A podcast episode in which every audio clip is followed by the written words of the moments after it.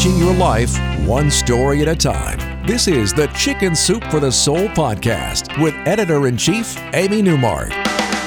Hey, it's Amy Newmark, and it's Friend Friday on the Chicken Soup for the Soul podcast. And today I'm talking to Dr. Mark Goulston. He is a psychiatrist who is also a business advisor, a consultant, a coach, a speaker, and an author. And he also hosts a mental health podcast on the Mental Health News Radio Network. And he's quoted frequently in major media, including the Wall Street Journal, Fortune, Newsweek, Time, CNN, The Today Show. Mark's done some very cool things like training law enforcement in hostage negotiations. And he's quite an expert on trauma and PTSD. In fact, he has a book coming out later this fall about PTSD among frontline workers during the pandemic. He's an expert on handling psychological trauma, which is one of the things we're going to talk about today. So, Dr. Mark Goulston, welcome to the Chicken Soup for the Soul podcast. Well, thank you for having me on, Amy. I've been looking forward to this for some time. Yeah, I met you through your own podcast, which is called My Wake Up Call. And you helped me in that podcast understand the science behind storytelling and why it's so important to our mental health. And I know you want to talk about psychological trauma today. What does that actually mean, psychological trauma? Well, psychological trauma means that when you're faced with something that is beyond anything imaginable, what happens is it first shocks your system, and then your mind goes through a feelings of horror. Horror meaning I, this is horrific, and then it starts to trigger terror. Oh my God, what am I going to do? And then what happens is you can either go off the deep end or something in your brain says, don't panic. You're feeling fragile, don't panic. And how psychological trauma works is you can consciously push out the negative thoughts and focus on other thoughts and stay focused on your calendar and your agenda. But what you have to then do is take your feelings underneath the thoughts and repress them. So it's a little bit like taking your feelings and pushing them into a hard disk. And given the danger of the situation, that also triggers an adrenaline rush. And you can run on adrenaline for a certain amount of time. Firefighters have it, veterans have it, uh, healthcare workers. And, and what's, what happens, Amy, is you kind of amaze yourself. Geez, I haven't slept in three days and I'm still going in uh, to the hospital and seeing awful things. But down deep, you know something isn't right. Down deep, you know that sooner or later, something isn't right and it may come back to bite you. And then what happens is when the danger starts to settle down, the adrenaline rush starts to go away. And the adrenaline rush is what was protecting you. And all the stuff that you push down now wants to come come out. And uh, actually, you'd mentioned we have a book coming out shortly called Why Cope When You Can Heal How Healthcare Heroes of COVID 19 Can Recover from PTSD. And in that book, we introduce a process called surgical empathy. And surgical empathy, if you can imagine, it's like going into this abscess but instead of it exploding and making you septic psychologically, surgical empathy goes in and, and provides a pathway for people to start talking their way through the horror and the terror and the fragility that they felt underneath. And by giving them a pathway to do that, they're able to sort of get this inside out abscess drained and then they're able to heal from the inside out. All right. So you said first horror, then terror. So I have a couple of questions. Mm-hmm. One question is you said then you could either go off the deep end or you could not panic and you could just start dealing with it and repressing your feelings of horror and terror. So, which is healthier, allowing yourself to go off the deep end or managing and dealing with it and repressing? And then my second question is if you're more aware that other people, millions of people perhaps, have gone through the same kind of trauma, is that a way of pre addressing the trauma and making it hurt you less in the long run? Absolutely. You know, uh, first of all, it is better to not go off the deep end. It is better to function and make it through the danger as best you can safely. But you bring up something and you bring out the the whole foundational thing of the chicken soup for the soul series. So I want to go into that because what happens is when you hear other people's stories and you tell other people your story, you bond with them. You feel close, you feel felt. And what goes on physically in you is there's a surge of something called oxytocin. Oxytocin is the bonding hormone. It's what young mothers have a surge of so they don't scream at their screaming infants.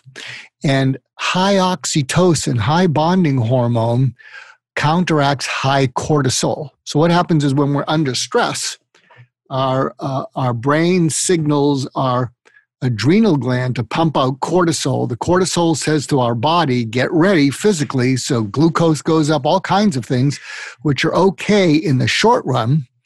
But what happens is it sort of agitates your brain. But along with the stress, you get an adrenaline rush. So adrenaline is like natural Adderall inside your body. So when you get an adrenaline rush, you can focus in the same way as Adderall helps an ADD kid focus, but it's short lived. And the crash off it can cause you to just fall apart. But with Chicken Soup for the Soul, the reason it's so wonderful is when you read other people's stories and you relate to them, you feel connected to people. Plus, in the stories, you're also seeing a process of how people got through whatever they were going through. So it's not just the story, just the narrative. There's a process that you in, that you take in and say, "Gee, I can see how they got through it. I can relate to this. This will help me get through it." You know, and, and I think that's we really need a resurgence of the chicken Soup for the Soul series because the world really needs it more than ever now because the world needs to connect with each other.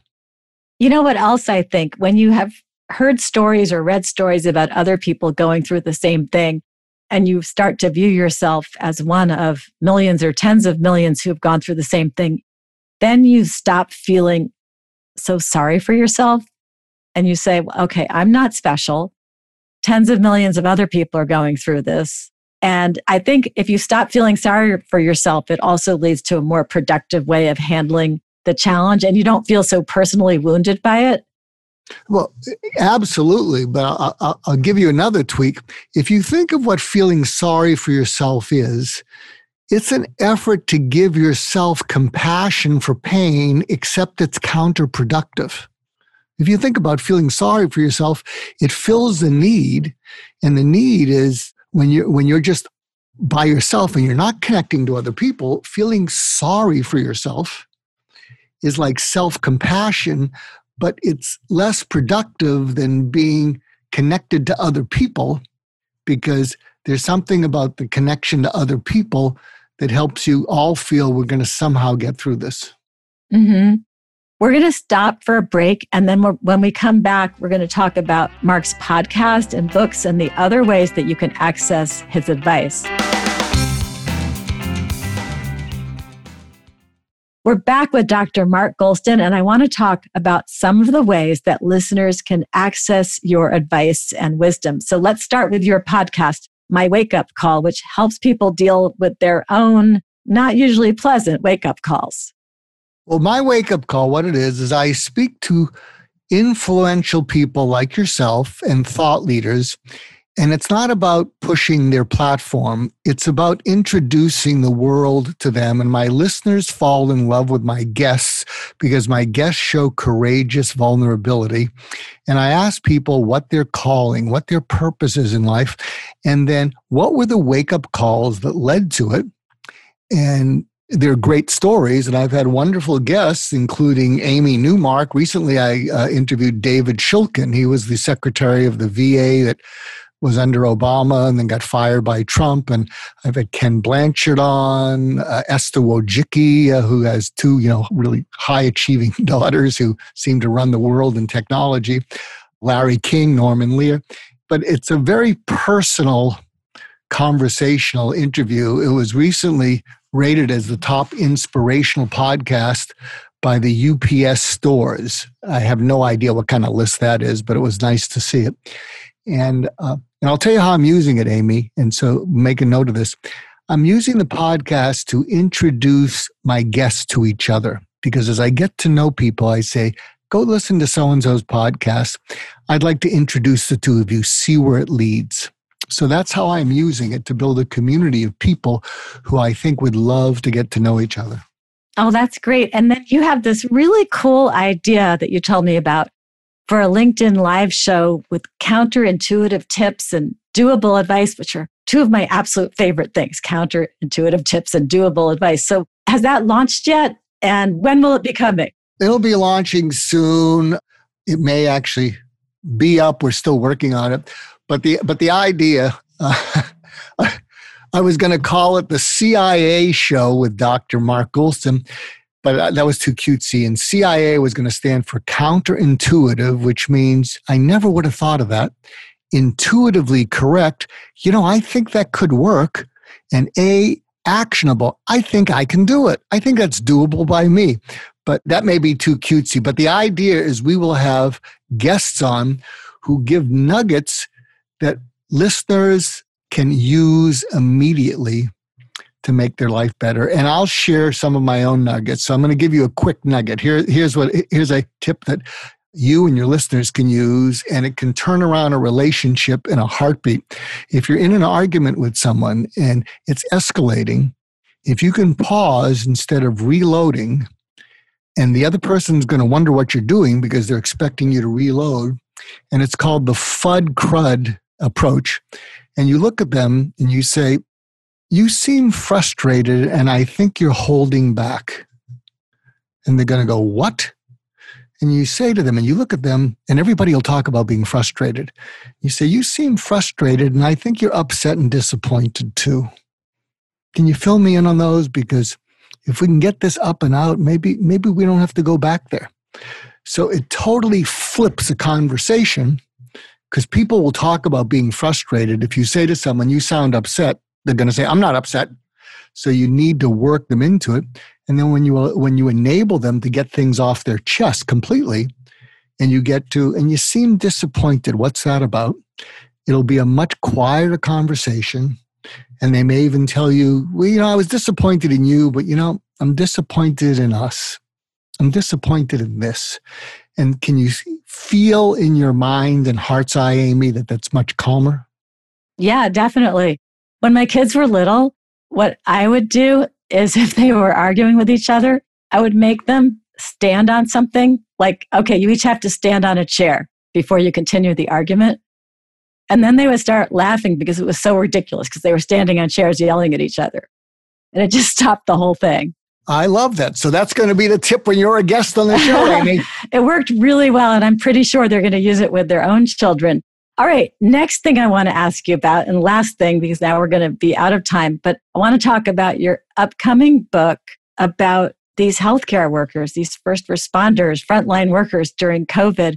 Talk about this new book about healing rather than just coping. Yeah, well, it's called Why Cope When You Can Heal How Healthcare Heroes of COVID 19 can recover from PTSD. And what we're going to be introducing, and you can actually find stuff I've written on it, is an approach called surgical empathy. And surgical empathy is an approach that I used for 25 years to work with suicidal patients, and none of them died by suicide. And what surgical empathy does is instead of throwing advice and solutions at people who are already shut down, you open them up. It's like you're opening an abscess that they push down in a way in order to function. And when you open it up in a way that's safe, instead of it exploding, which is what they're afraid of, you drain the pus from way down deep. And then what happens is when they when people feel felt, not just understood, when people feel felt, which is what surgical empathy enables you to do with them, they start to cry with relief.